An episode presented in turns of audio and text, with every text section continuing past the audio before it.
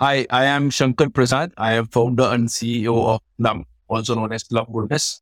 Uh, it's one of India's first new age beauty brands.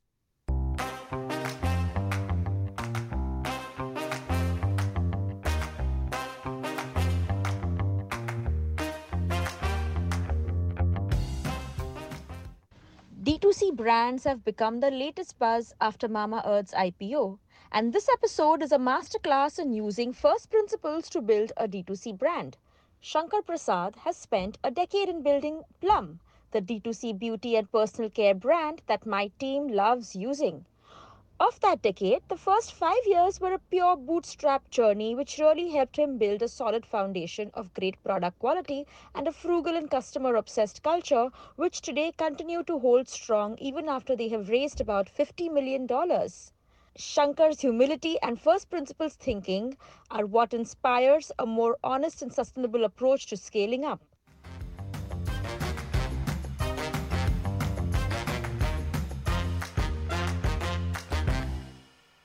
So, uh, Shankar, could you give me like a elevator pitch for Plum? Uh, you know, wh- why why does Plum matter? Why should our listeners care about Plum? Right. So this is something I solved for right. I right when I was uh, in the design phase.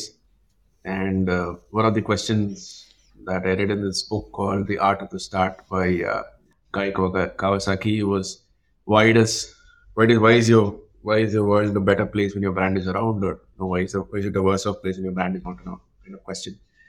So I think uh, the answer that we put down then, thankfully, is still the answer that is a uh, even after ten years the same answer that uh, we aim to add goodness to this world through our product, uh, products, brand, and through our thoughts and actions. Uh, personal care, beauty, cosmetics. This is uh, almost incidental to why we exist. The, the, reason the brand exists is to add goodness to this world, and that's why uh, Plum Goodness is something that uh, is the second name of this brand.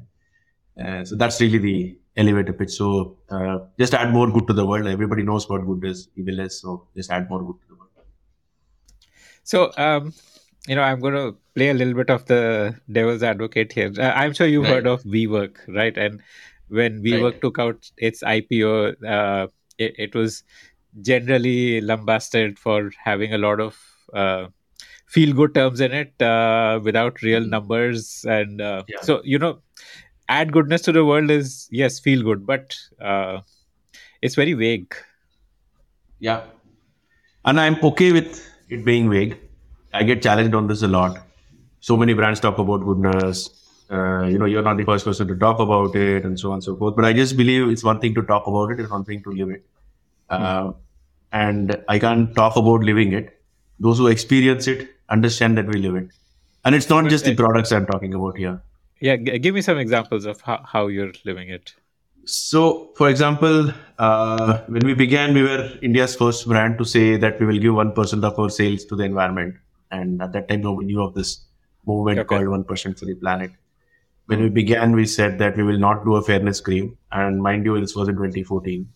Uh, when the market was only fairness cream, I remember having extended debates uh, with mm. my friends at the time saying you can never enter the skincare industry without having a fairness cream. And uh, we went on record to say that we will not be making a fairness and you see where the, where the world is now.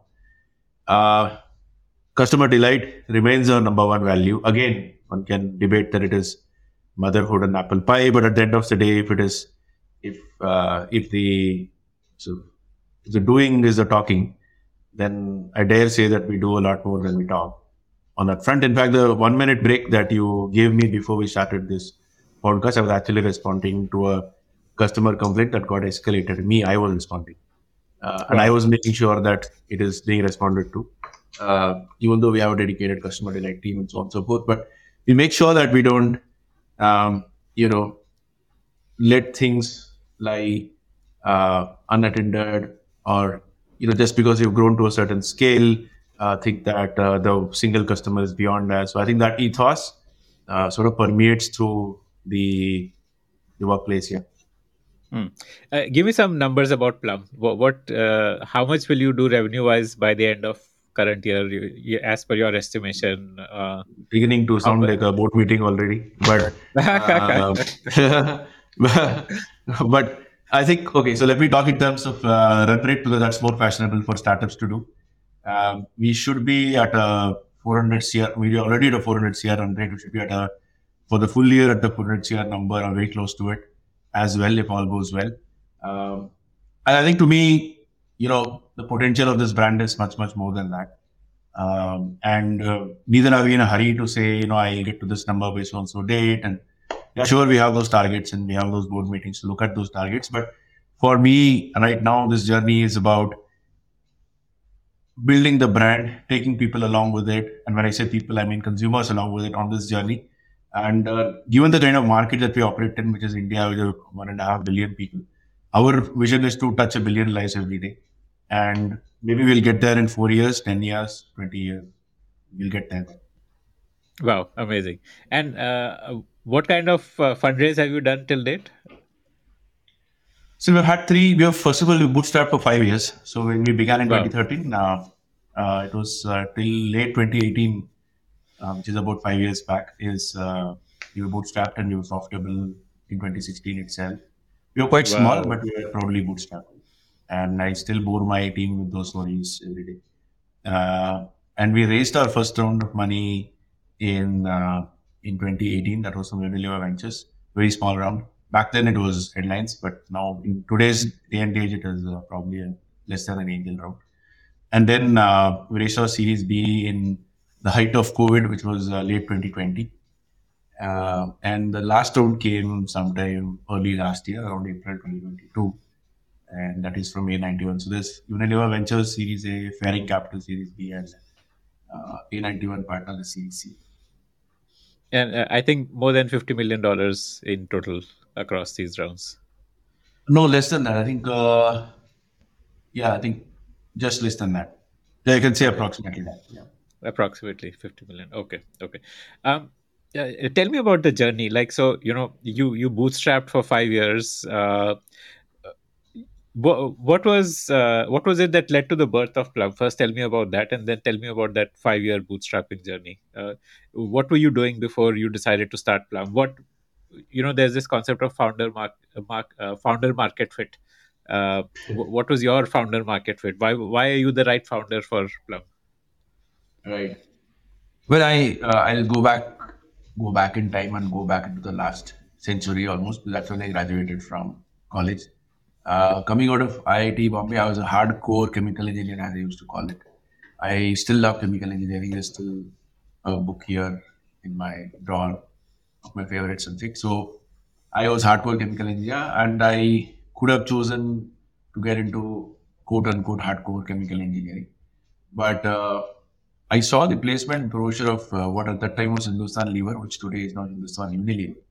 And uh, Hindustan uh, Lever had a very colorful placement brochure. There was one image in that placement brochure that caught my eye.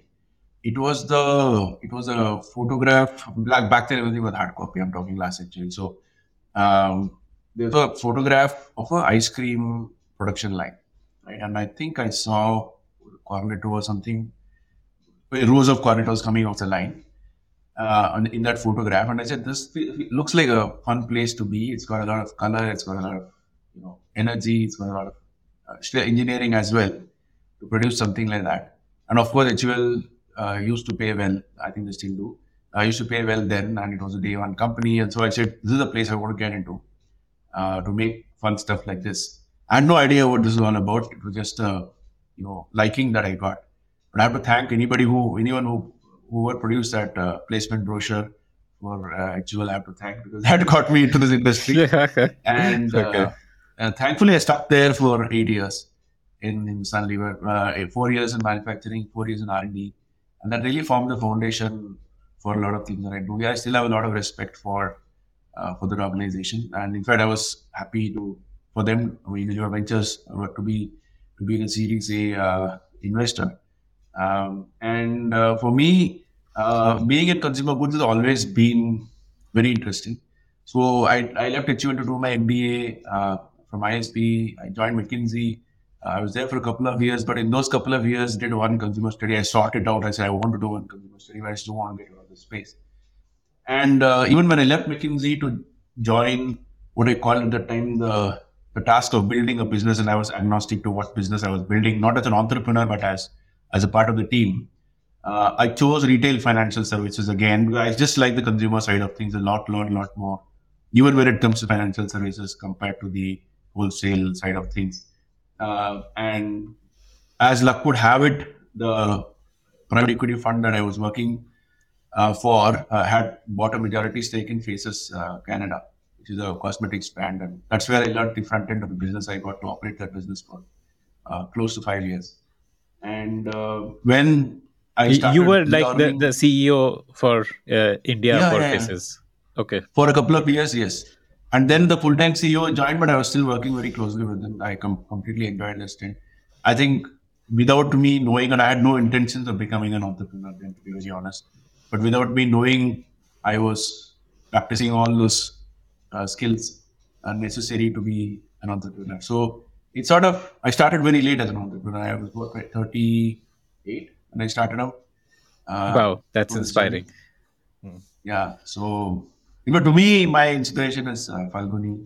Uh, she started even much later in in, in life. Falguni Nayar of Nykaa, uh, right? Yeah, absolutely. I mean, uh, I mean, to, to be in this industry with no background and then to build something that is as special as Nykaa, I mean, I, I have a lot of respect uh, for her and for what she's built. Mm, yeah, absolutely. Uh, I want to zoom in a little bit on uh, what you took me through uh, the the pre Plum journey. Uh, in uh, R and D at HUL, what, what, kind of products did you develop? Was it again beauty and like skincare and?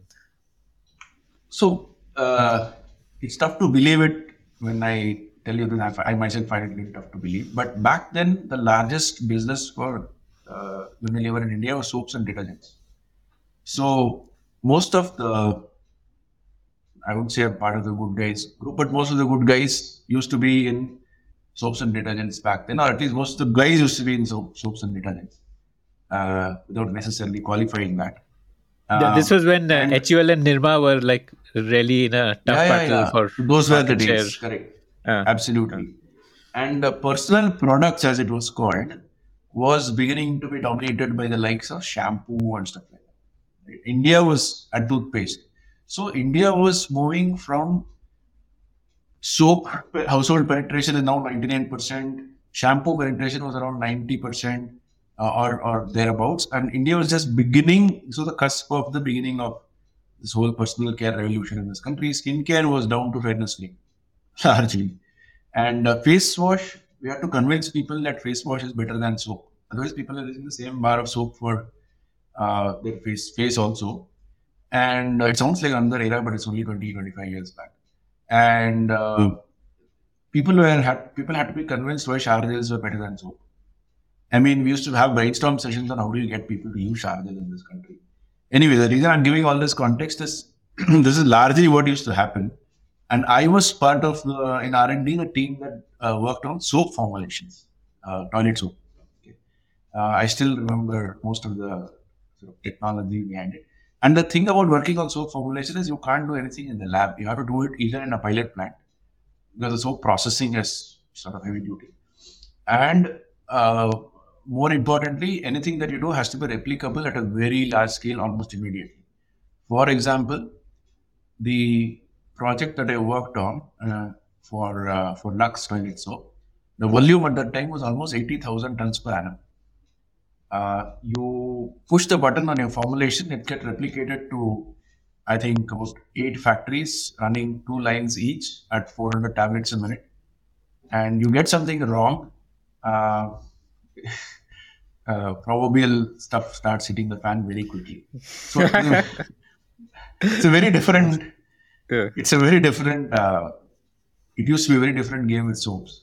Whereas uh, what we do right now, in contrast, is a hundred kilo batch uh, with tender loving care filled into 50 ml tubes, a few thousand pieces or a few tens of thousands of pieces right now.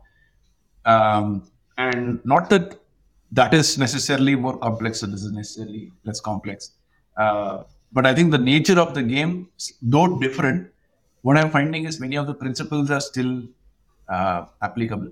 in terms of being able to scale up properly, in terms of doing it first time right, uh, solving for robustness of the formulation, solving for variances in the raw material quality that we get, uh, solving for people who's going to manufacture it.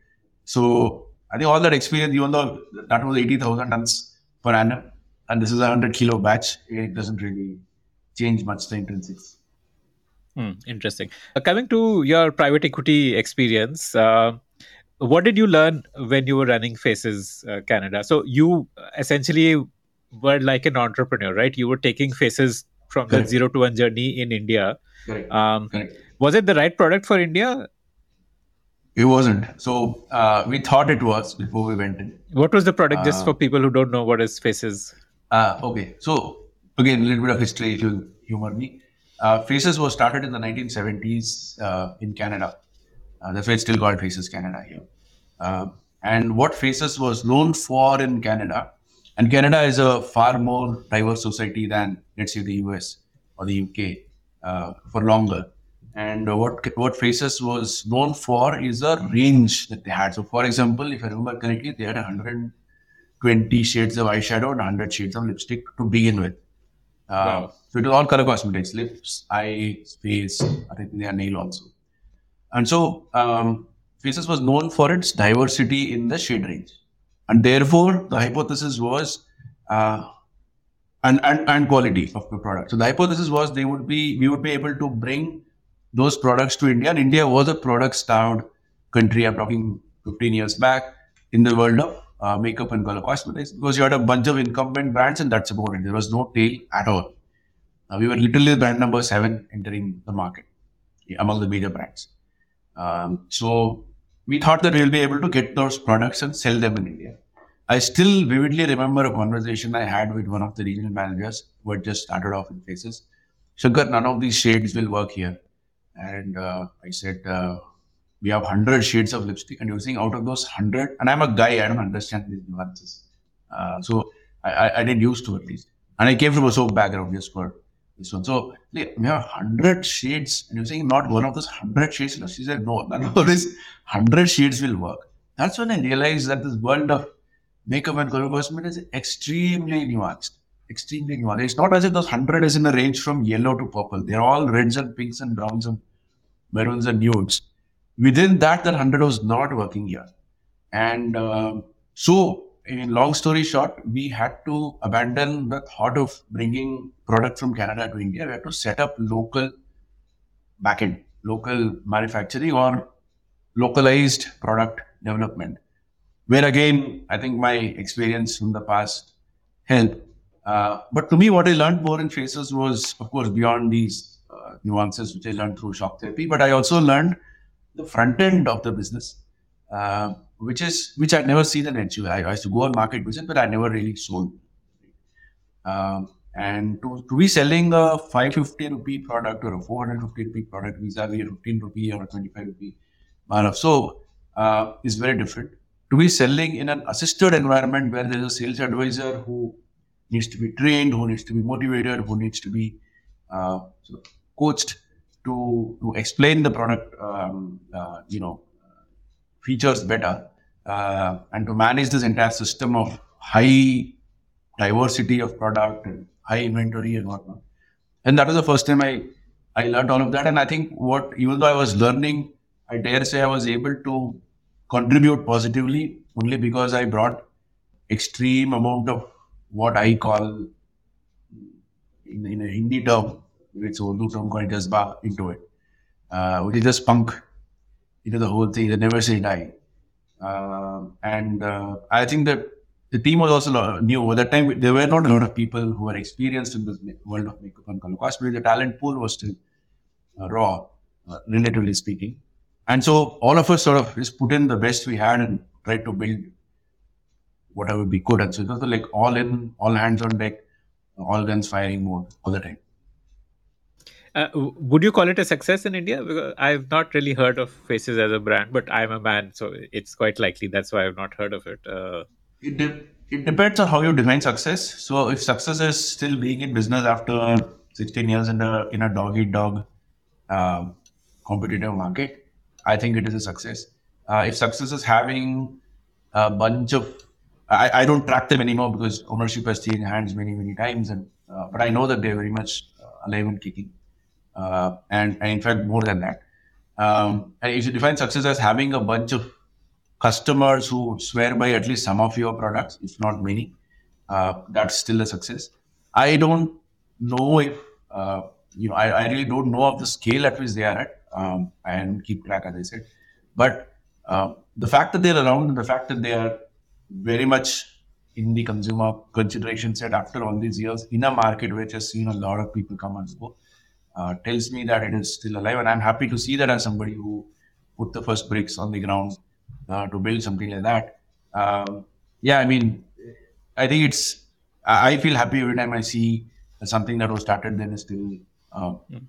very much around and doing well. Also, you know, this is a debate I keep having with my team on uh, what do you define as brand success more generally. Um, and I keep asking them about brands and say, do you know if brand X or brand Y is bigger? And both are good brands, right? And they say, I don't even know the scale of these brands. But I said, do you do you do you recognize that they are good brands? They said yes. This typically they, they do because Epic XMI in such a way that they're good brands. So many brands. Do you know, for example, if Adidas is bigger than Nike, not from our industry? But do you even care? Beyond a point. The fact is both are great brands. The fact is both are having very relevant products to offer. The fact is both are in our consideration set when you go out to buy a pair of sneakers. I think that's that's what the world of you know branded goods is about. Um, and it's never really about scale alone because the world of branded goods is not about a winner take all. It is not a, you know, cab hailing or a food delivery kind of an ecosystem where you have two people and you select from one of the two. You typically select from a bunch of 20, 30, 200, 300. So there is this multiplicity. So that's the way I see it. That's the way I, I think about brands. Okay, interesting. So, uh, when you decided to quit private equity and start Plum, uh, did you? Uh, I mean, what kind of corpus did you start with? You must have put in your life savings into it. Uh, and how did that corpus help you get off the ground? And how did you hit profitability in two years? Um, so initially, I thought I'll raise money before I get going, uh, because I came I mean, by default. I came from that environment, and I thought this and that, but uh, then as the as the days started passing, I found the doing far more interesting than talking to people about giving me money. Uh, and I therefore just got into the doing of it.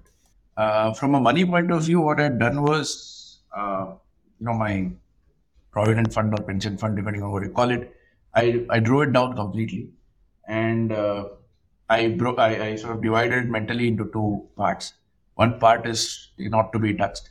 There's another part that needs to be sort of uh, deployed into this business and let's see where that fuel will take us.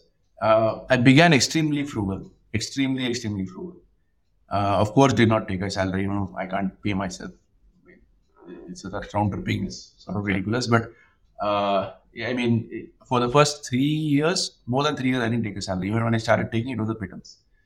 Um, so uh, every rupee was was funneled or fueled into what I what I always maintained was building the brand, and therefore we operated out of a, a two-room apartment for close to four years. It's only 2017 that we got an office that was a very small office, uh, which also I negotiated the rent of like crazy on. So I let go of a lot of places just because there was a 10,000 rupee monthly rental difference between where I wanted to be and where that place was. So I used to be extremely brutal about money, not uh, not un, unfair or unreal, but very tight.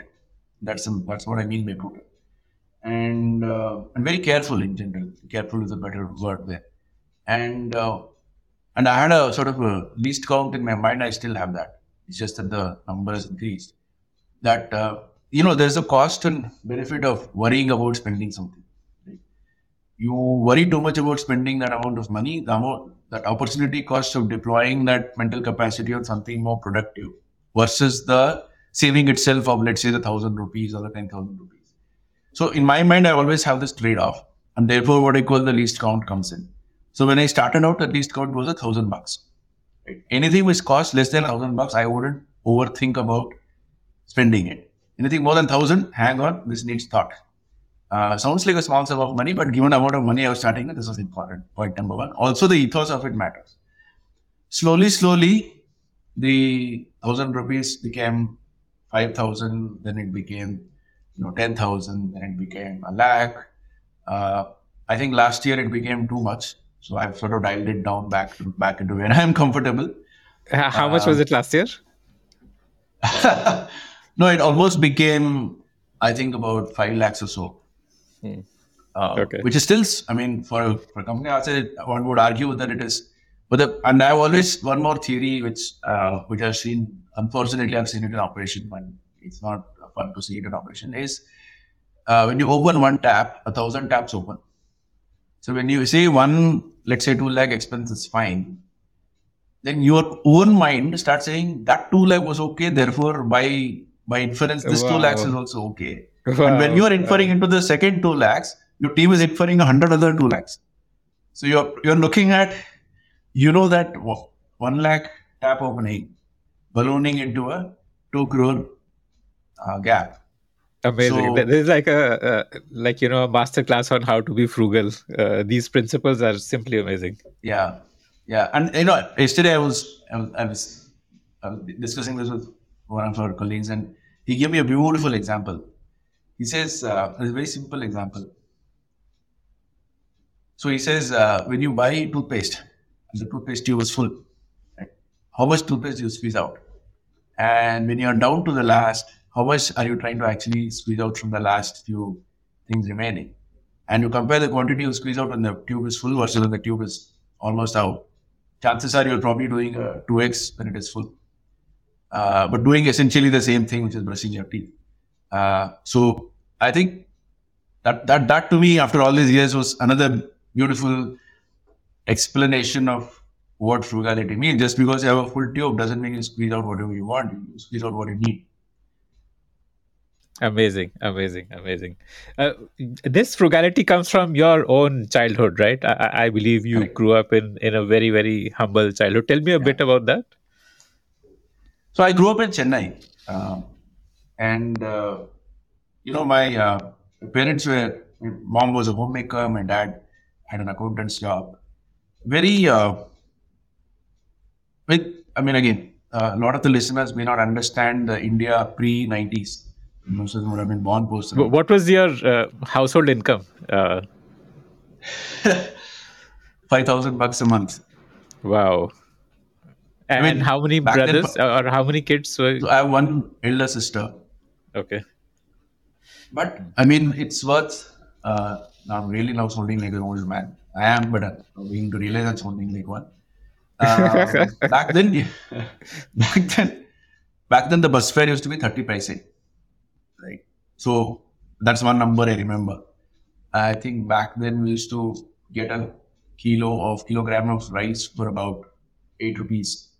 It's I think I don't know sixty rupees or something. So yet uh, it was not a lot but it was enough to get us educated. It was enough to give us music music lessons.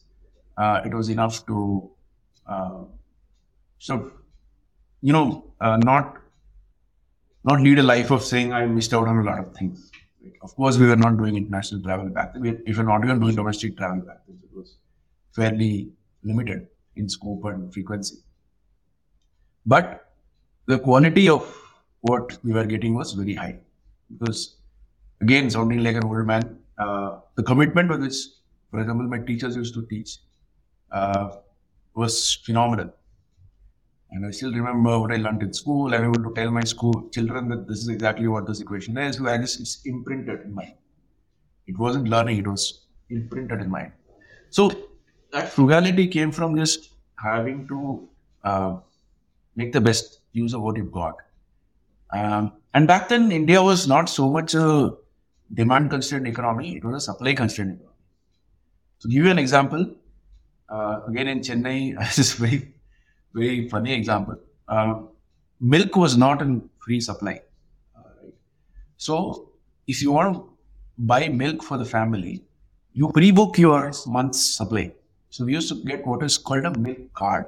It's a card with dates printed on it. The guy, when he used to give a packet of milk, used to punch a hole in that date. So today is whatever, seventh, punch the seventh and So you have to prepay for that for a month's supply of milk. Uh, and then go in the morning to that milk booth, get that card punched and get your milk bottle or packet, whatever it was.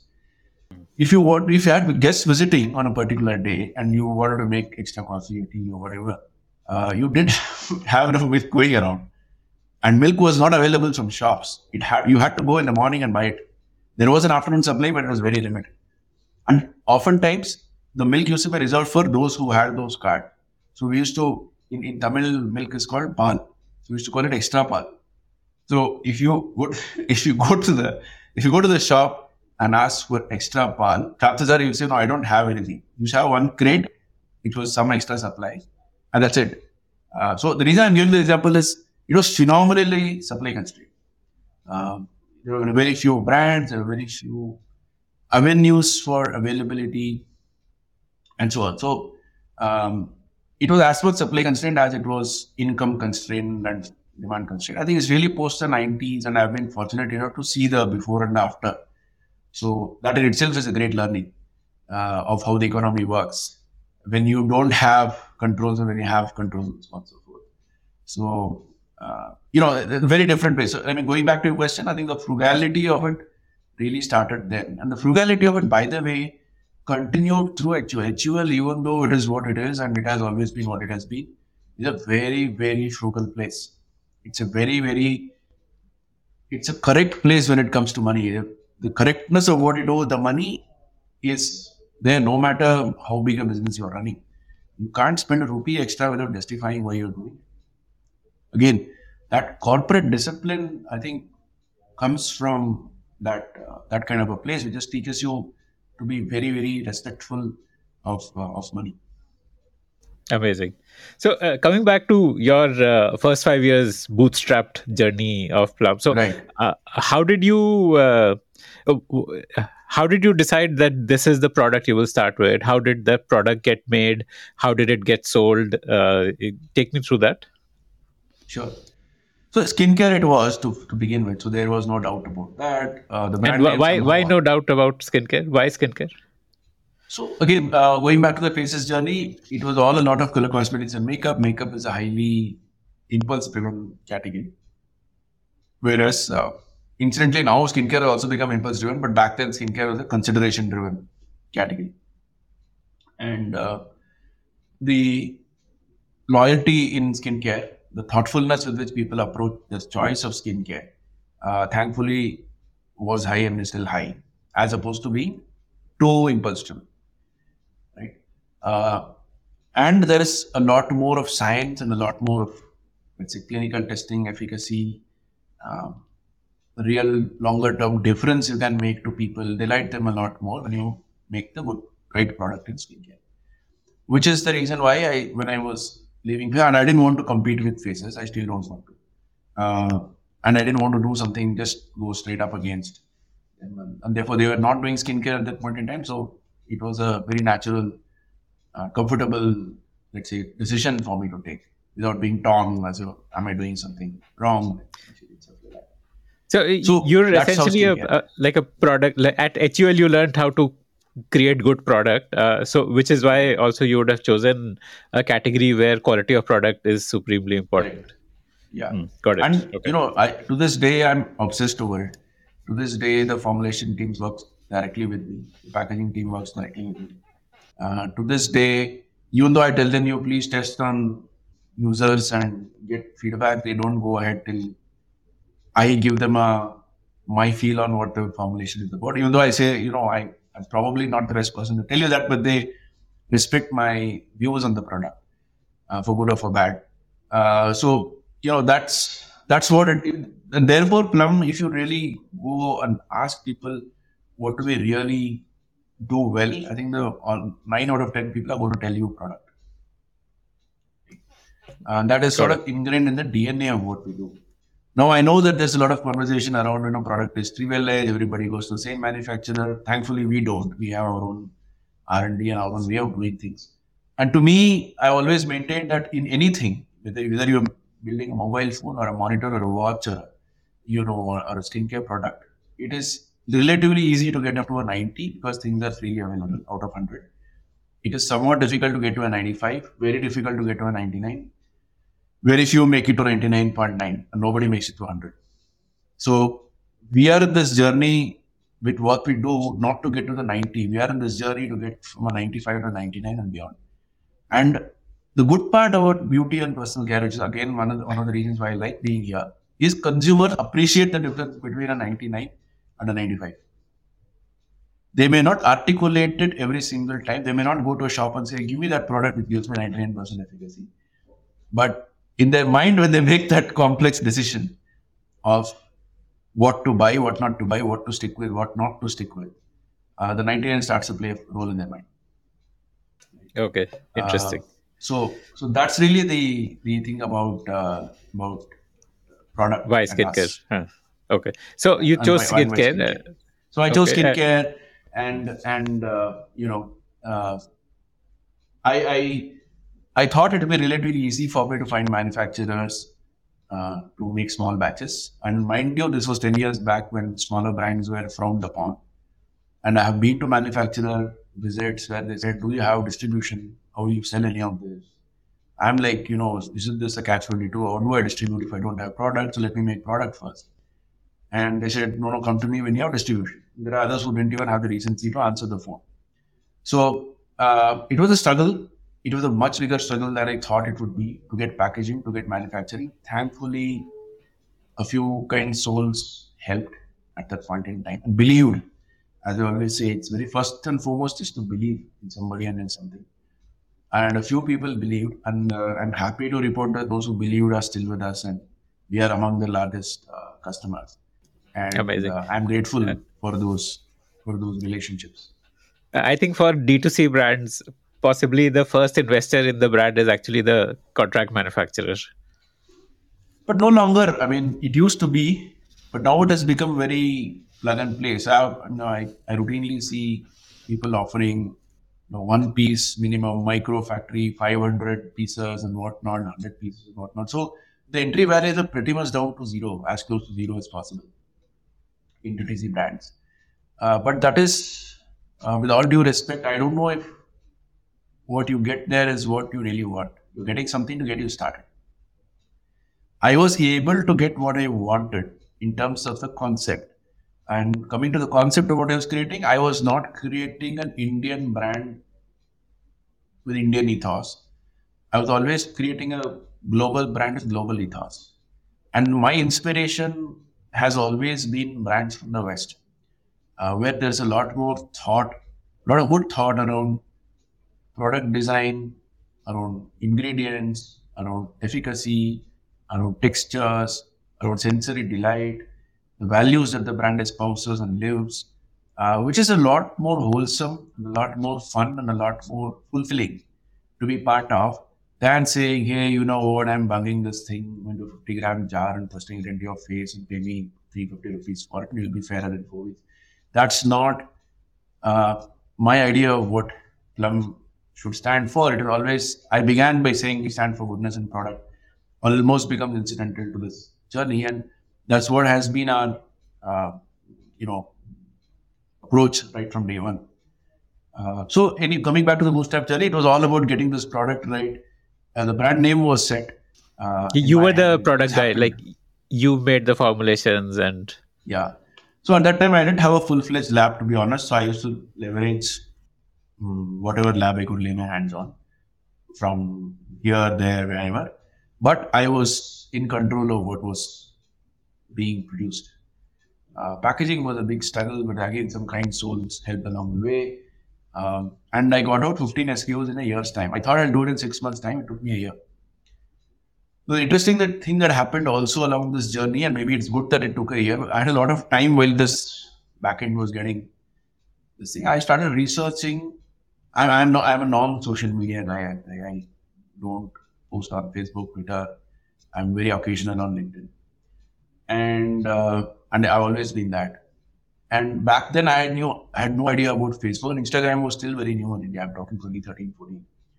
And uh, I started discovering Facebook as to what's going on there from a commercial point of view. and I started writing blogs for the website. I so knew the technical content, so I started writing blogs. And I, on a whim, I started uh, advertising to get people into that blog post. And I, that's when I realized that there's something called digital marketing. I had no idea about. It. I had Hmm. zero idea. About. it. Amazing. So I started with a hundred rupee budget. I remember somewhere in Jan 2014. I said, let me just again please count reference. Thousand rupees is too much. Hundred rupees is worth putting. know. so, yeah. So- okay. so you put a hundred rupees and see what happens.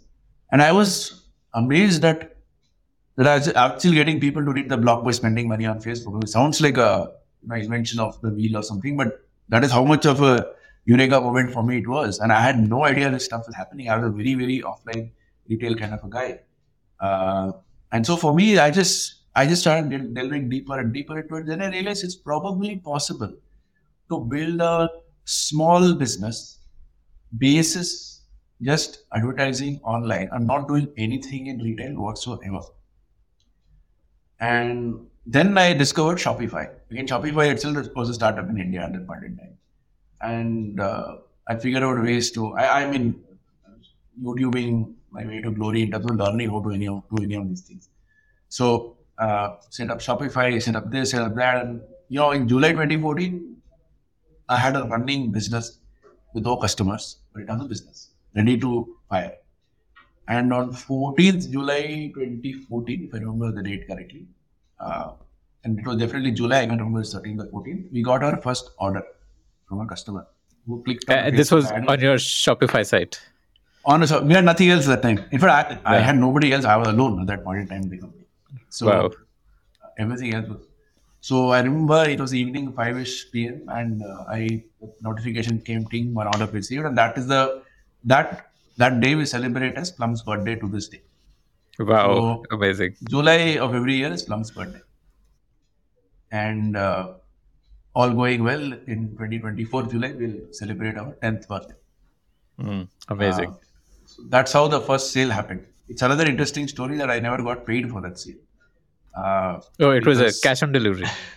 yeah, it was a cash on delivery order, and my COD contract was still being signed. At the was Delhivery. Delhivery itself was a startup then, and I like Delhivery because they never once told me that you are a guy operating out of a two-room apartment, but I will not come, and therefore I will not come to pick up your order. Right? They used to religiously show up at 5 p.m. every day, even if it was one box I was giving them to ship. You should do it with all respect. Right? So that is how at the other time my COD contract with Delhivery was not signed. So I wrote to the customer saying, you know, uh, I don't have a COD arrangement yet. So here's my account numbers. There was no UPI, Paytm and all back then. So here's my account number. So if you uh, feel like, please send me the money. And the money hasn't come yet. So that's the interesting story of how our first. our, okay, amazing, amazing. Uh, okay, so, uh, so what from kind there of on, it was, you know, just building, building, building, uh, Hmm. extrapolating. essentially like Sorry. Facebook ads own website? Uh, that was it, or did you also start That was selling it. So on yeah, Flipkart, so Amazon? online we started selling about, and that's also the coincidentally the time when Amazon was just about a year old in India, Nykaa was two three years old and looking to onboard more brands. Flipkart similar, Purplle similar. So a lot of these marketplaces actually called us onto their platform. There was a brand scarcity wow, amazing. time. Mm. It- it was still a supply constrained market. Yes, on the beauty and personal care side, yes. Um, and the first Amazon order, I it was seller I had to give it to in Amazon, and it was a it was an order of some four or five boxes. So, I mean, I was just two of us at that time in that company by then, and I had to go deliver this order about thirty kilometers from here. And he said, uh, "You have to come and deliver this." It was a PO for me. It was the first PO and uh, bulk Purchase PO. order. Four five Yeah. boxes of yeah, uh, first four, four five boxes of uh, goods to be delivered. It's a big moment for me. It was October 2014. I remember I put put it in the boot of my car. I drove it to that place. He said, uh, "You know, it's on first floor. I don't have people to bring it up. You'll have to bring those boxes up." I have absolutely no problem. So I lifted up four five boxes and took it up the stairs and delivered it. Got the rubber stamp that goods delivered. and I was hopeful I'll get paid in a month's time. And that's how the Amazon business started for us. Wow, amazing. Mm. So you, you chose to go for the, the the fulfilled by Amazon model, where Amazon would buy it from oh, you no, and it was stock seller it. model. okay. Yeah, it was an FBA. So it was uh, the seller on the platform. It will be sold by that seller. So the seller is buying goods from me, and he will pay me after a month. Okay, like a Cloudtail or somebody bought. Like a Cloudtail, correct. But it was a, was a uh, smaller seller who, who Amazon had onboarded with. But Cloudtail came much later.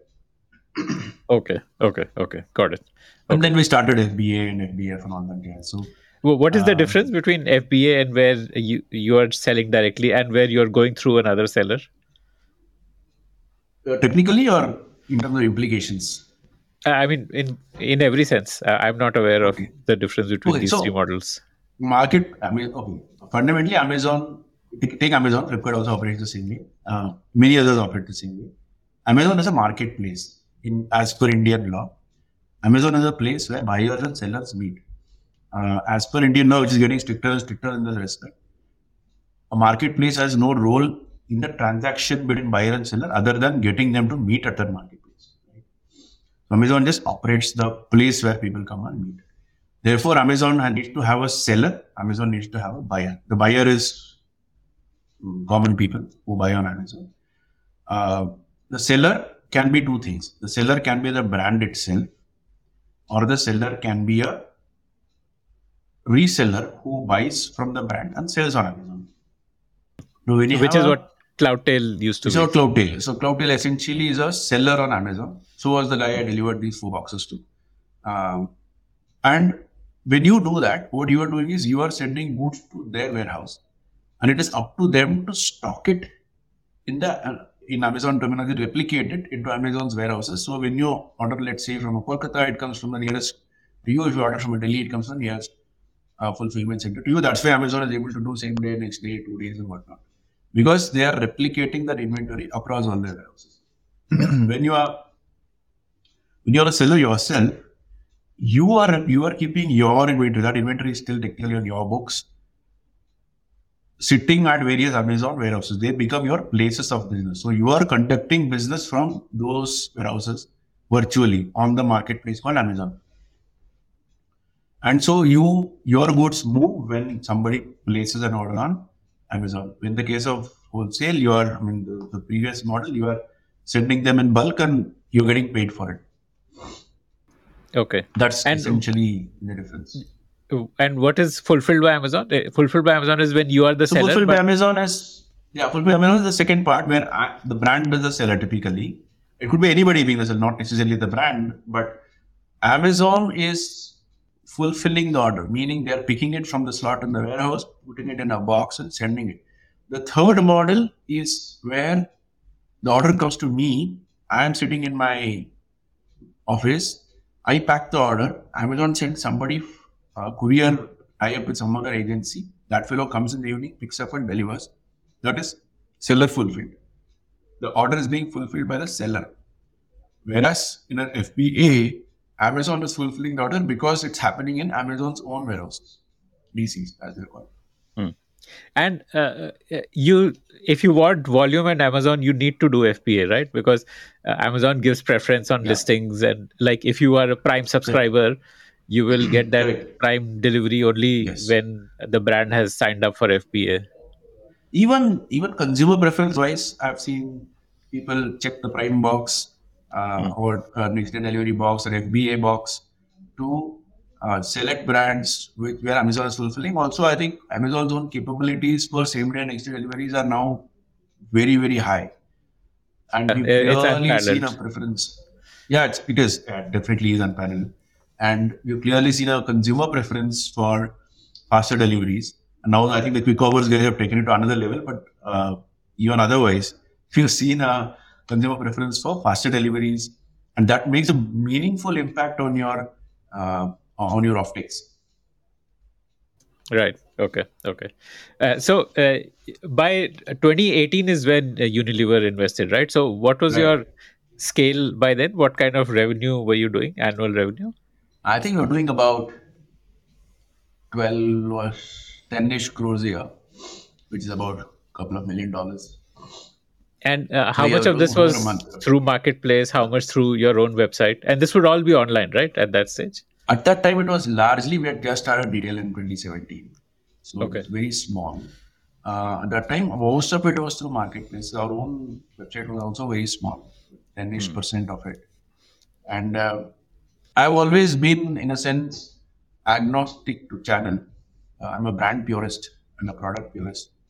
And therefore, for me, uh, when you're in the build out phase and you're not really optimizing for the last penny on the channel margin and whatnot, it's important to be present where the customer is present uh, and what the customer, where the customer prefers buying you. What's more important is to solve for that she prefers to buy you when there are a hundred other choices available. And I would much rather solve for that problem than for trying to optimize on where I should be available. Okay. Okay, got it. Uh, so once the Unilever investment came in, uh, how did the trajectory change? So and, it didn't change uh, much. Before that, uh, the question is, why did you choose to raise funds when you had bootstrapped for five years? You had a profitable yeah. business. Yeah. So great question, and uh, I, I I I debated this question in my head a lot back then. And uh, I must thank my mentor for that one conversation that we had in Jan 2018. And uh, I said, Vicky, I'm just not able to decide whether I should raise money or not raise money because there are pros and cons. I've been on the other side. I know what private equity and venture capital sort of is. Um, I'm not sure if I want to do that. And, you know, I, and I, you know, even today, you see a lot of high quality European businesses are family owned. I mean, they don't call it bootstrap they're very old businesses, but they are family owned, and you know they they're very peaceful about it actually, uh, in a manner of speaking, and they're proud about it. And uh, and there's nothing wrong with one or the other. It's just that it's important to acknowledge that various kinds of models exist. Unfortunately, in India, I think fueled by the way our news flow happens in this country, it's an all or nothing kind of a narrative that gets built. It's either this or that. Only this is good, and everyone's running in a certain direction. And there's all the hype and hoopla and all of that is created. Massive FOMO starts happening. You know, I when I, I just wish we didn't have these cycles in this country of people going crazy on things, and that we were able to be a little more nuanced and a little more subtle about some of these things. There's too much noise actually in this country. Of course, it's not just when it comes to startups, about practically everything. Uh, I just wish, uh, one, if I had one wish for this country, I wish it was a little more nuanced. Anyway, so coming back to this debate on should I be funded, not be funded, I was fairly clear I should not be funded, but I have battle. By the time I had a team of, I think, about 10 people. And they used to come and say, hey, this is getting funded, that is getting funded, why are we not getting funded? I used to tell them that, you know, this is what the funded journey looks like and whatnot. And perhaps I was also too biased on one side of not getting funded because I had seen the joy of being completely bootstrapped. But what you forget when you are doing that is A, are you really realizing the potential of what your business is when you're constraining capital flow through? I mean, although we were profitable, we were not stinking rich profitable. Therefore, it was not like a whole lot of capital was being redeployed into the growth. You were getting by. Point number one. Point number two, you are probably not solving for the future, you are solving for the present. And sitting at 2018, five, five and a half years back, if we could not have predicted what we are seeing in the industry today.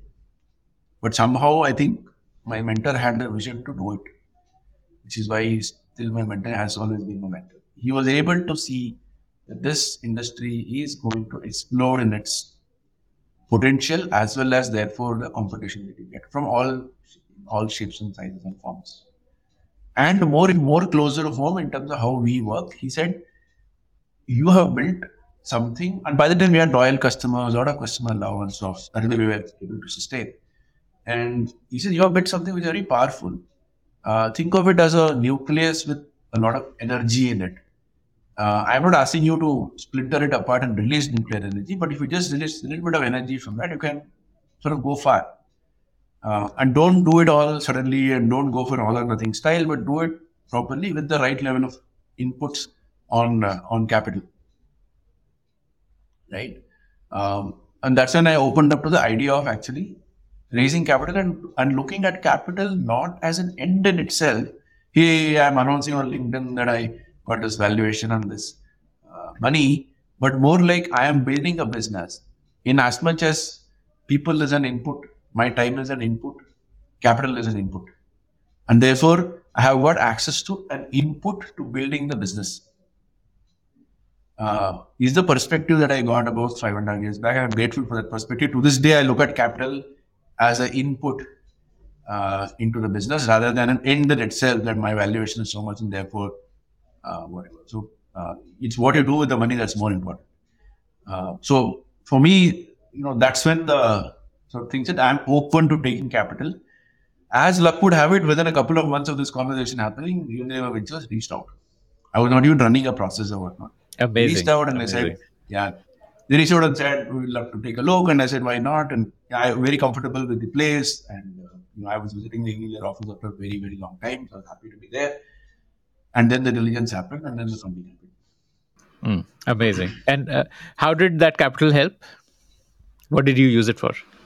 So by, by the time this conversation happened and the and uh, and the money came, uh, what I had not realized was the working capital cycles I was getting into. Mind you, we were still profitable, but I was not solving for working capital. We were growing fast. I had to pay a lot of vendors, and uh, retail was beginning to start, so the money was coming a little later than the online side. Uh, You're saying offline so- retail was starting, Offline, yeah, retail was starting. and you were going to And, modern trade uh, only. I'm guessing. No, no, no. We started with general trade. In fact, Oh, we started okay. with Health and Glow, which was a original modern trade chain. chain. Um, and uh, other than that, we were also going to a lot of general trade. So, uh, so a lot of the money was suddenly needed to pay vendors. In fact, uh, my finance guy at the time said, "How did you time it so well that when the money came was exactly?" I said, "I didn't time it well, and I not timed this well. It would been deeper problems than than you would imagine." So I think a, a, a lot of it was just getting the working capital fixed at that point in time. Again, we were not necessarily, uh, uh, you know, burning. Uh, we were not. We were not pro- uh, making a loss, a P and L loss at all at that point in time. So it was only for working capital initially, and we continued to be profitable throughout. It is only in the last two years when we have unleashed massive amount of experimentation around new categories, new channels, new ways of doing things that we have gone slightly negative. But as we speak, we are again in almost pulled back to where we were, and we'll get even better from here, hopefully. And uh, you know, the ethos of being frugal and being uh, you know, measured about money uh, still is there, no matter whether it is C, A, B, or C. Because I think that's, I mean, fashionably speaking, that's almost the only way to do it. These uh, experiments uh, would have started once you raised your Series B of about 14 and a half yeah, million. between B and C, yeah, B and C, more, more C. Um, and now we know which ones are work. We are scaling those, and you know, frankly, you can't grow unless you experiment, unless you take some kind of a risk. Starting out itself is a risk. Every new product is a risk. Every new store is a risk. Every new geography is a risk. Every new hire is a risk, in fact. So unless and until you take these calls, you're not going to grow. And that is the you know downside of being over bootstrapped. Because then what you're doing is you are choking the growth. This is exactly what my mentor said. He said, you are being frugal about it. You are you think you're doing a good job, but you realize that the potential that this thing uh, thing has, you're probably choking its potential by constraining the flow of one of the most important resources that it needs, which is capital. Hmm, right. Okay. Uh, what? Tell me about the experiments. Like you must have done some product category expansions, and you must have done some channel expansions. Tell me about the product and category side first. So we started off with skincare only, uh, and then we added a kajal to it somewhere a couple of years down the line, and that still is one of your top SKUs and does quite well. Um, but we pretty much remained in skin till 2018, right? Skin and that one kajal, happily chugging along. A lot of people started asking us for hair care. So in late 2018, we launched hair care.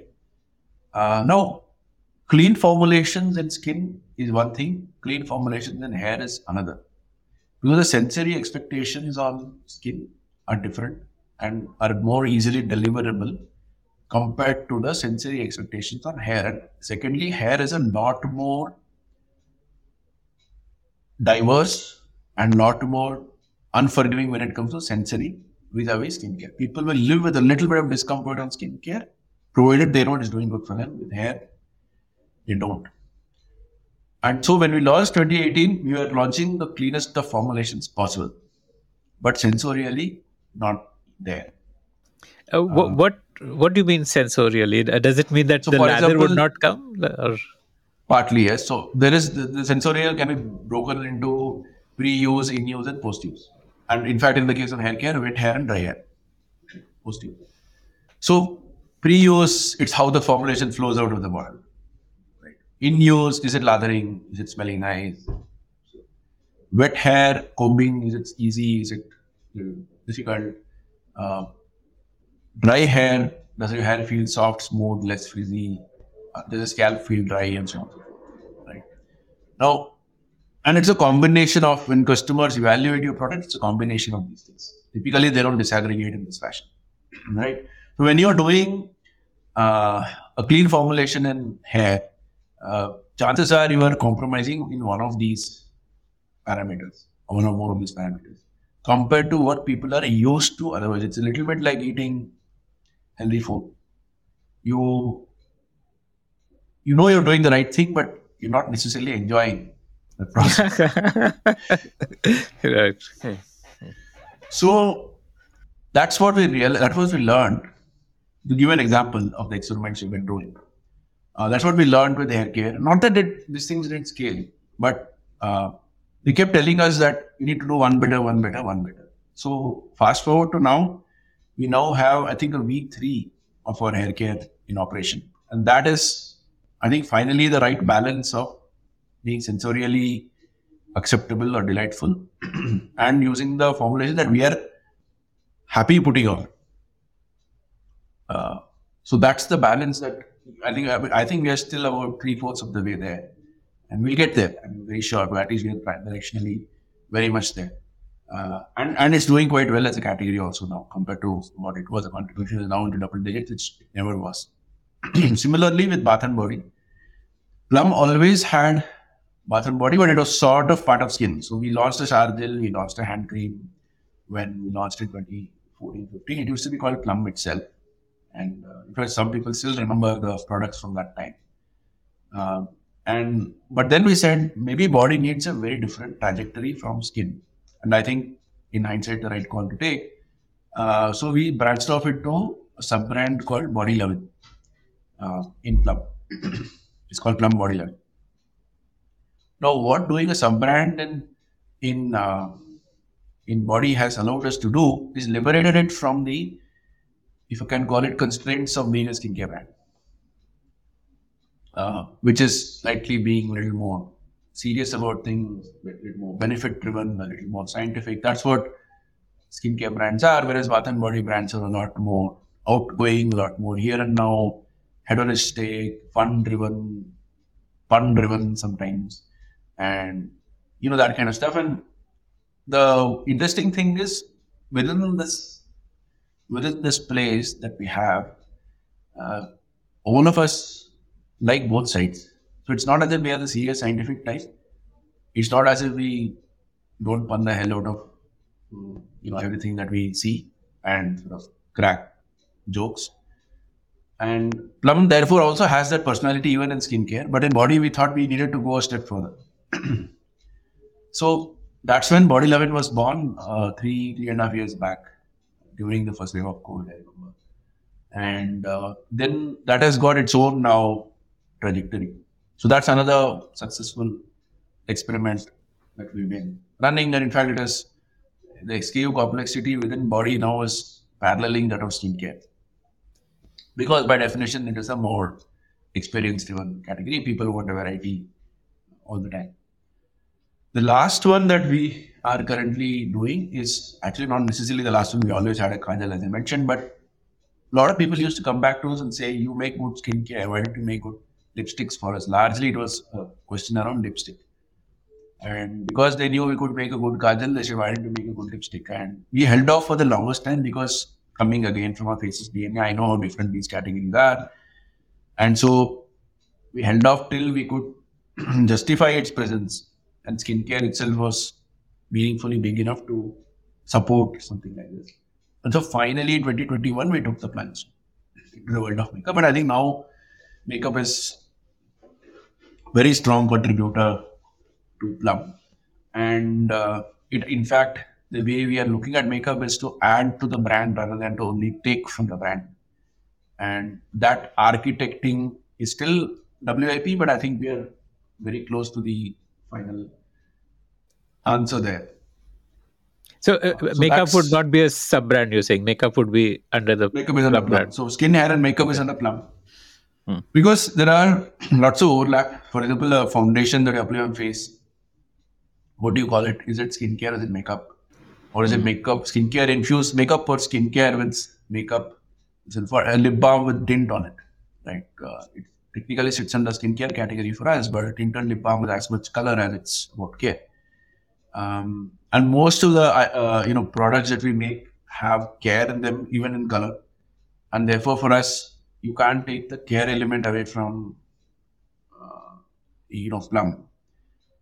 And uh, whereas in body, it's even though you may use moisturizers and whatnot, body lotions and body butters, right? It's very basic.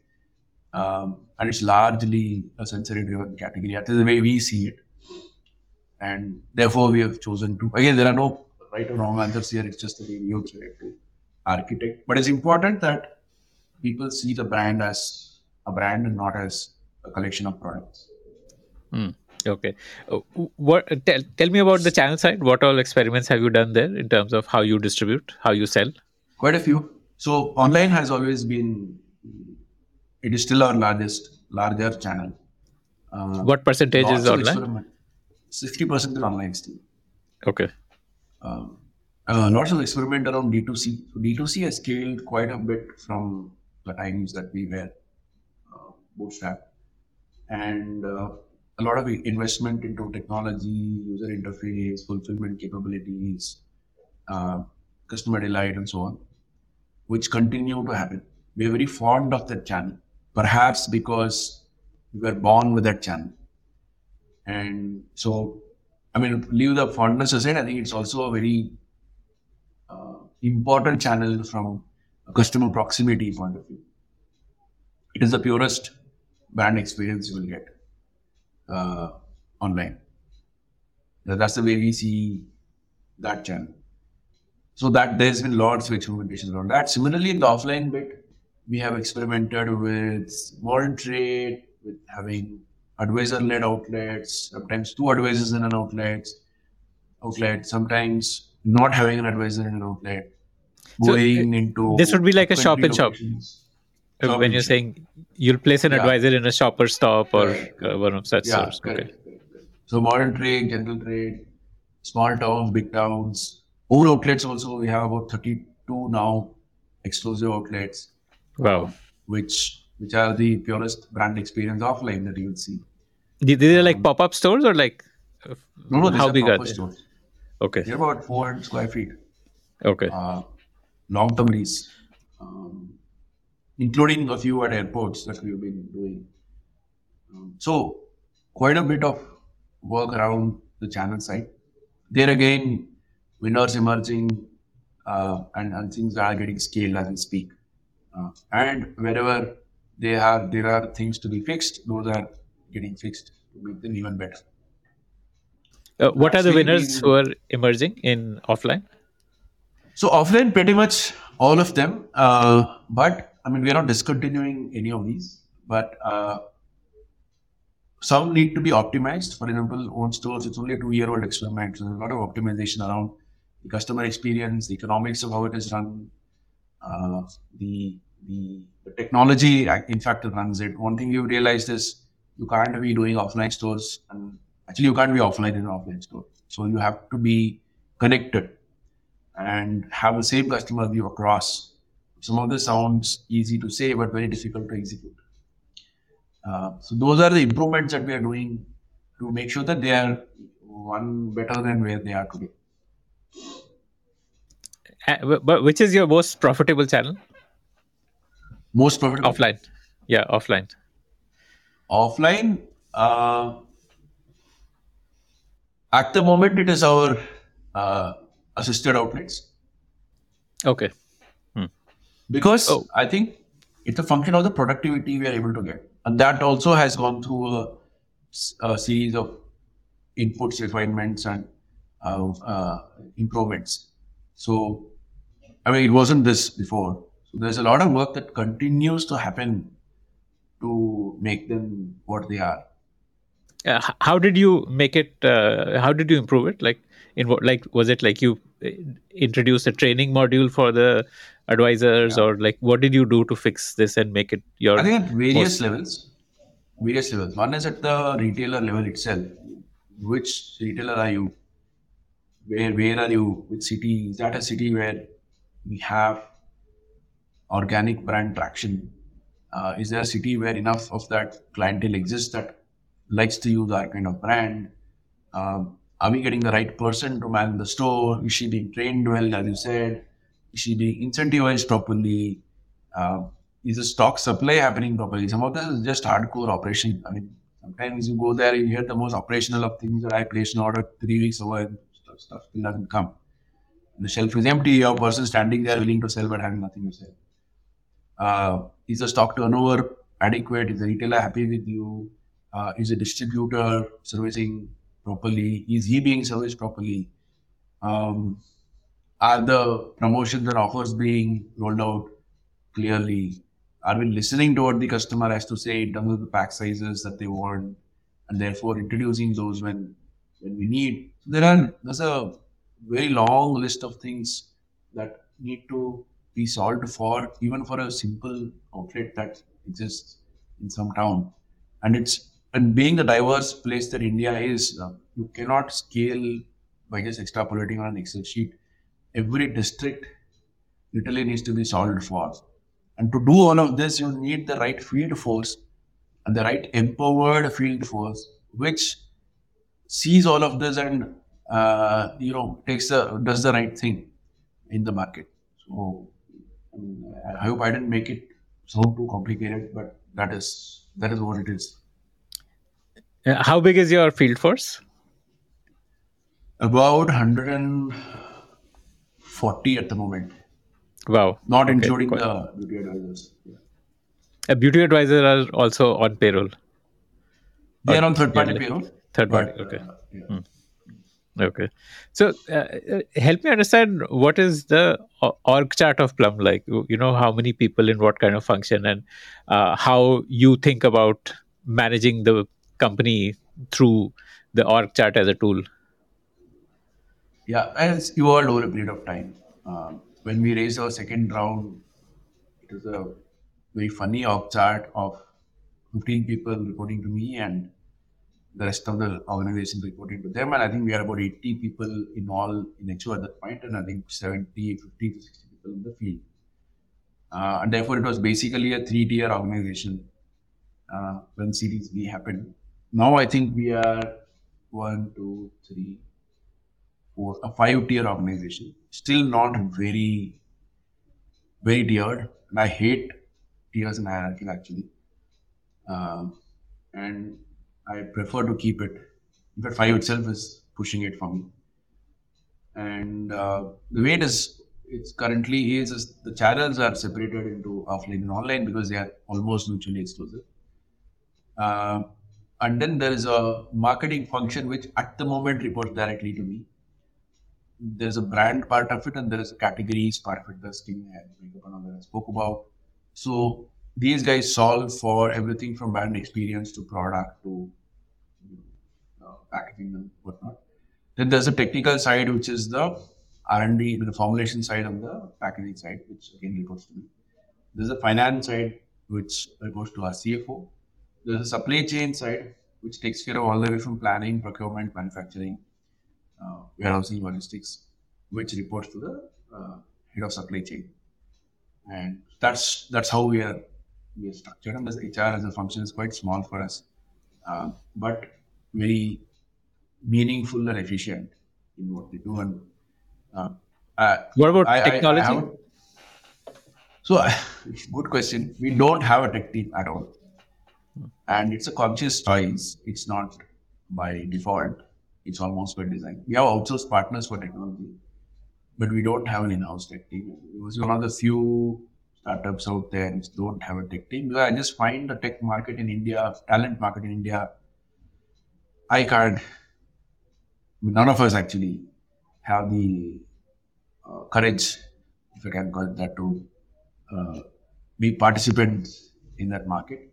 Neither do I think more strategically that tech is the, and when I say tech, I'm not talking product tech, I'm talking know, tech tech. Like UI, UX. Neither or... I, you know, that kind of stuff. So, given that D2C is a 15% into the business right now, and maybe it will be 20 but not beyond but even the 15 we are able to do a good job without a tech team and for me to take a tech team on manage their career aspirations and ambitions and give them a growth path strategically i don't see that in our organization I can take supply chain people and give them a growth path. I can take finance people and give them a growth path. I can take sales people and give them a growth path, digital people, all of these guys but not tech people because they are not a tech driven company. So what they are going to end up being in that organization is a support function, to call it that. And I don't think tech folks in this country would be happy doing that. Or right, not, it's right, not right. even justified. So why even try something that's not going to work? Or that you don't really need also at the moment. Okay, makes sense. Oh, what kind of investments have you done in tech? One is, of course, your own website. Uh, you would have invested in that, making the experience better. Uh, yeah. What else besides that? There's a lot of, uh, which I don't understand honestly, a lot of tech around just wiring up the data flows in the organization. Uh, a lot of data flows in from our retail, from our marketplaces, and of course from the D2C channel how do you and they are they come in various layers shapes and forms types formats uh, and it's still wip but i think they've done a good job of wiring all of this up and being able to dashboard it sensibly and uh, in a time bound fashion because the frequency of this data coming is also quite different and somewhat unpredictable at times but very valiantly the team has been uh, coding away to we have a small team that does this. There are more data scientists than their coders, but they have been coding away to uh, make data available. And I think what I see today versus what I saw a year back in terms of data availability and the correctness and the timeliness of it and the insight-driven uh, approach that we're having to data today is streets ahead of where it was a year back. And I can still see a lot more improvement possible, but at least again there we are in the right trajectory. What does this data lead to? How does it help the business? It has to and it does lead to better decision making. For example, do I invest in a product anymore or is it demand demand challenge territory where that format itself is beginning to lose favor with customers. And therefore, I'm probably fighting a losing battle deploying capital there. That's I think the biggest use of data has to be and is deciding where to allocate capital uh, for us. And that capital has to be allocated in places which drives growth. Uh, by allocating capital, you mean uh, marketing dollars? Like where to spend that's your... a very, yeah, so that's a very abstracted statement I made. But what it really means is where do I invest marketing dollars, which is the largest spend area in this, in this, in this business? Um, where do I deploy people? Where do I deploy my product development effort? Do I need to even do product development in that area, or I'm just sort of taking and getting into a point of diminishing marginal returns? Um, what do I plan for a couple of quarters from now, basis what I saw last season in terms of inventory, in terms of marketing inputs. So most of the business planning and at some level strategy, strategy is too bigger term to use here, but business planning uh, around marketing inputs, people inputs, uh, inventory inputs uh, goes towards comes from data. Okay, understood. Um, okay, so uh, I want to ask you this, you know, slightly tough question. Uh, mm-hmm. Do you regret the bootstrapping journey? And the reason why I ask this Absolutely. is that it has taken you about 10 years to hit 400 CR. Yeah. yeah. Um, and I'm sure you'd be aware there are other D2C brands which have hit 400 CR in half the time. Uh, yeah, so you don't. Yeah. Yes, yes, exactly. So, so, so, I mean, you know, do you feel that uh, you could have scaled up higher if you had taken funds earlier? And no, so this is not a tough question at all. Uh, I have absolutely no. In fact, the, the part of the journey that I'm really, really proud of is that because you know, sorry if it gets a little philosophical here, but what is it that one is really, really trying to do? What is this race that we are in? This is not some nuclear arms race that I have four and you have 10 and I have 20 and you have 40. You have to really understand what is the purpose. Go back to where we started. What is the purpose of doing all of this? If my purpose was to scale and be the largest beauty brand in this country, uh, sure I'll be disappointed. But that has never been the purpose. My purpose has has been, is and will always be to build something that delights people and in that moment of delight, they're reminded of this message of goodness. Right? So that's that's what uh, any of our brand is about, and that's what our DNA is about. And I think that DNA was crafted sitting in that two-room flat uh, ten years back. And I'm I, we will not be what we are. We will not be what we will be without that formative DNA that was there. And that DNA is not about money. That DNA is not about scale. That DNA is about how you make people feel. And that I think is timeless in a manner of speaking. And, you know, going back to the same question, do you know if Nike is bigger than Adidas? I don't know. Do you think both are good brands? Yes. Do you think Asics is also a good brand? I also think Asics is a good brand. People have recommended Asics to me also. So, beyond a point, the scale question is useful for I think the investor community, and I have a lot of respect for them. I've also been part of the investor community. And I don't for a minute see that I'll take money and not deliver on scale. I will. And I'm it's my responsibility and I think we are doing well there to make sure my investors make money. But is numbers alone everything? Not alone. I have I have no regrets for anybody who's bigger than us. I wish everybody well. I have no doubt that we'll be bigger than what we are. But I also know that we probably won't be the biggest. And I also know very well that biggest is not necessarily the best.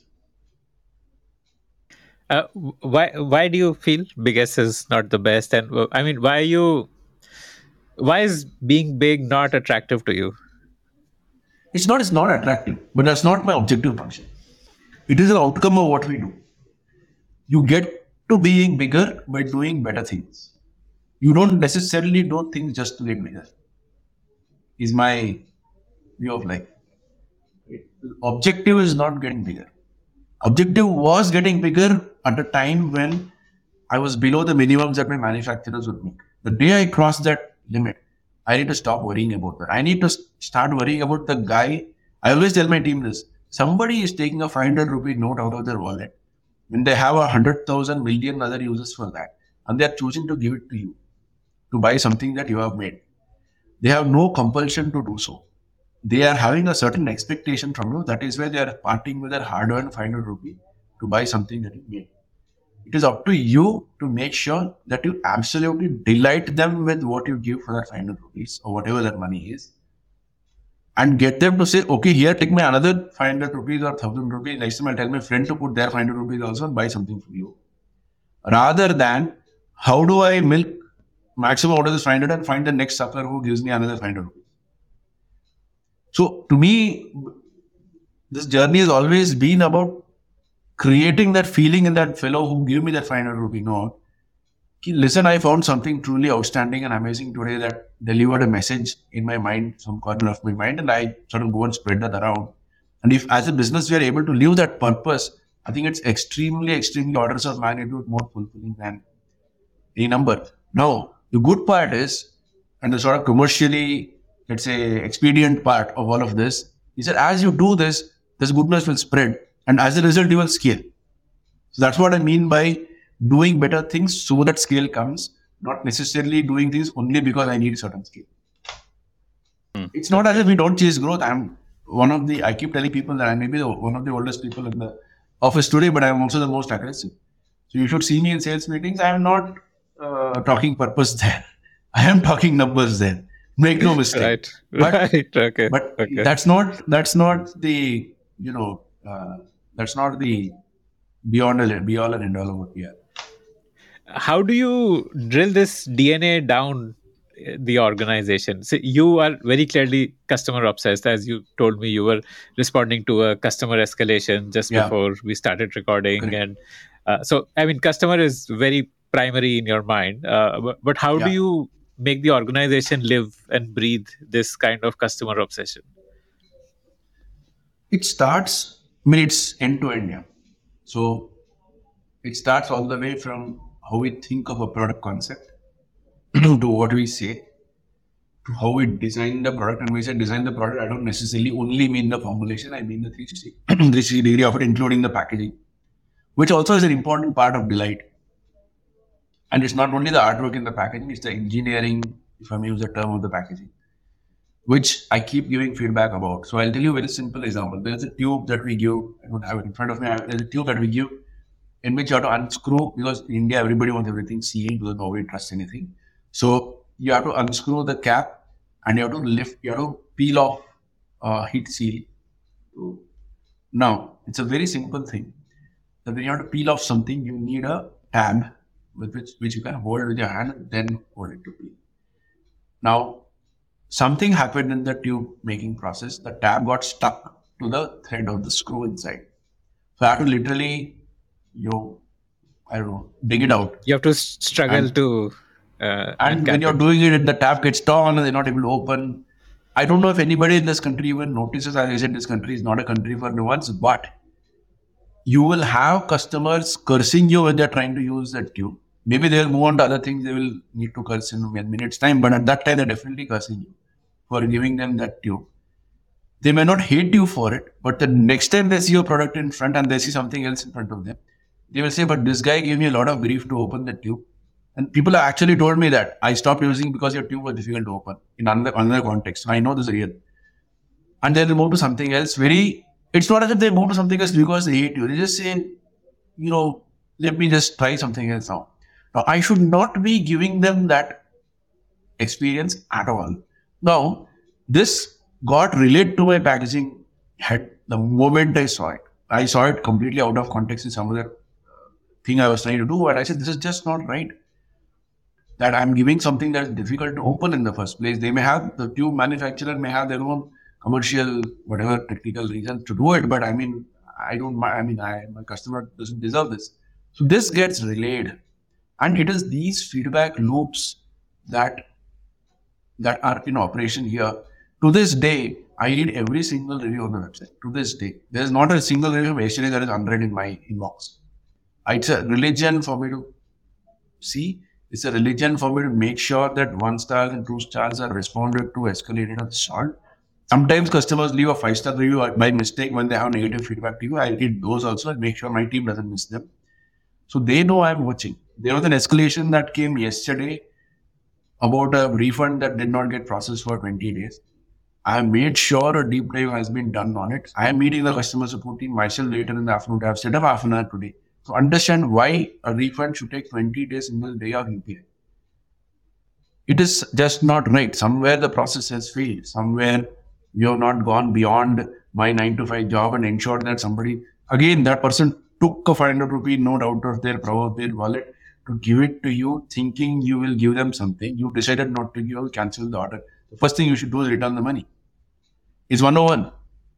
But when you're running the system, these things begin to fall off. And I am obsessed about making sure we don't forget that people are parting with their hard-earned money to buy stuff that we make. They're not duty bound to do it. We are duty bound to make sure that they get what they pay for, or worst case, they get their money back. Amazing, amazing. So this obsession, it's not. It's it's driven by action rather than by words. Yeah, absolutely. You have to I mean, live we're it. Not perfect. Yeah, you have we're not perfect. I don't see any other way to do this. Absolutely, I don't yeah. see any other way to do this. Mm. I just don't see. In fact, we have eight ways of working in this organization. The very first one says customer view is the only view that matters. It's drilled into people's living. It's right. It's the biggest thing in front of me right now. I can see that in front of me. Customer view is the only view that matters. My view doesn't matter. Somebody else's view doesn't matter. I may think this is. That's why I tell them don't come and test formulations with me anymore because my view doesn't matter. You have to ask people who have oily skin or who have dry skin or who have acne or whatnot.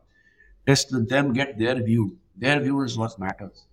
And this, by continuous repetition, almost becomes second language to all of us. Still on that journey, not there, but I'm very uh, kicked about doing it this way. Uh, where do you see Plum, let's say five to ten years down the line? What what's like your long term vision for Plum? So our vision, as we put it on the walls of the office and as we try to live is to touch a billion lives every day and every time they we touch them this message reaches them and the smile that goes saying I've been touched by something good today and let me sort of spread that good. So that's really a vision. So if I can in a country of a billion people deliver a billion and a half people actually deliver a billion experiences every day through whatever means. They may be using my lip balm, they may be using my face wash, they may see my creative somewhere and billboard and that puts a smile on my face, even if they're not using my product. But my vision is to really touch a billion lives every day and spread this message uh, through through what we do. And I don't know how long it will take us to get there. Sometimes things surprise you, will get earlier than what you think. But a 10 year time frame is a reasonably good number to have in mind as you get on this journey. What kind of organization would you visualize Plum being? Like? Like, like a P&G or like a body shop or what like 10 years down the line? More body shop than a P&G but P&G is really a any of these guys for that matter she said oh P&G Estee Lauder. It's a house of brands you do multiple things all the way from skincare to hair care to fragrances to this and that we are we are not a house of brands we are maybe two maximum three brands wedded by an ideology uh, and that ideology to us dominates more than skill to the discussion of a few minutes ago. Uh, it's not just skill that we are chasing. We are we're trying to get even better at living this ideology and spreading this ideology of, of what goodness means. One thing I've realized through this journey is uh, the appeal that something like this has universally with people and it's almost subconscious at some level to people. Also, what I've seen, even through the sort of synthetic world of, so sometimes synthetic world of social media, is people are able to spot a lie from a truth very quickly, very, very quickly, almost at a, at a subconscious level. And the posts that we write and put out from the heart always get more traction compared to those which are very engineered. And so for me, we are always going to be about that and that's what people like us about, and that's what keeps the flywheel of the business running in terms of customer love and product and whatnot. So, and that I think is also what a body shop has been about. That the customer who walks into that store and pays a lot of money, not 500, but a lot more than that, uh, believes in something that the brand stands for. They don't care how big or small the brand is. They just like the brand. And that's that's who we will be also. It will be something very if if all goes well will be something very special very unique very very valuable. Not necessarily the biggest perhaps. I don't know. That's not in my hand. As i said that's not my object, objective function. Um, but definitely something that's very meaningful something that's very authentic and if you're able to get all, most or all of these adjectives delivered while getting to touching a billion lives in 10 years, I think that's an outcome that I would die for. And would you be an India focused brand? I think so because the a there is so much to do. Like sixth of the world's population is here. Might as well focus here. Second is uh, per capita consumption and all that jazz. It's the first page of any investor deck here. So uh, definitely room for growth. Thirdly, we understand this customer or we still try and understand this customer. Effort is always on. Relate to this customer. For me, uh, a foreign geography where I have a very vague impression of who it is. Even within India, South Kerala is so different from a North Kerala. Forget about Kerala being different from the rest of South India, being different from the rest of India, and so on. Within South Kerala, the urban versus rural will be very different. For me, this is the nuance that creates value. And I would struggle even in the day of AI to, to, to get this nuance right even in a Bangladesh, forget about uh, let's say Kenya or Brazil. A neighboring country for us to get the nuance is difficult. Uh, so for me, the international is all about fulfilling demand and sort of being smart about creating or stimulating the right kind of demand in the right kind of places. It's never about a world conquering ambition.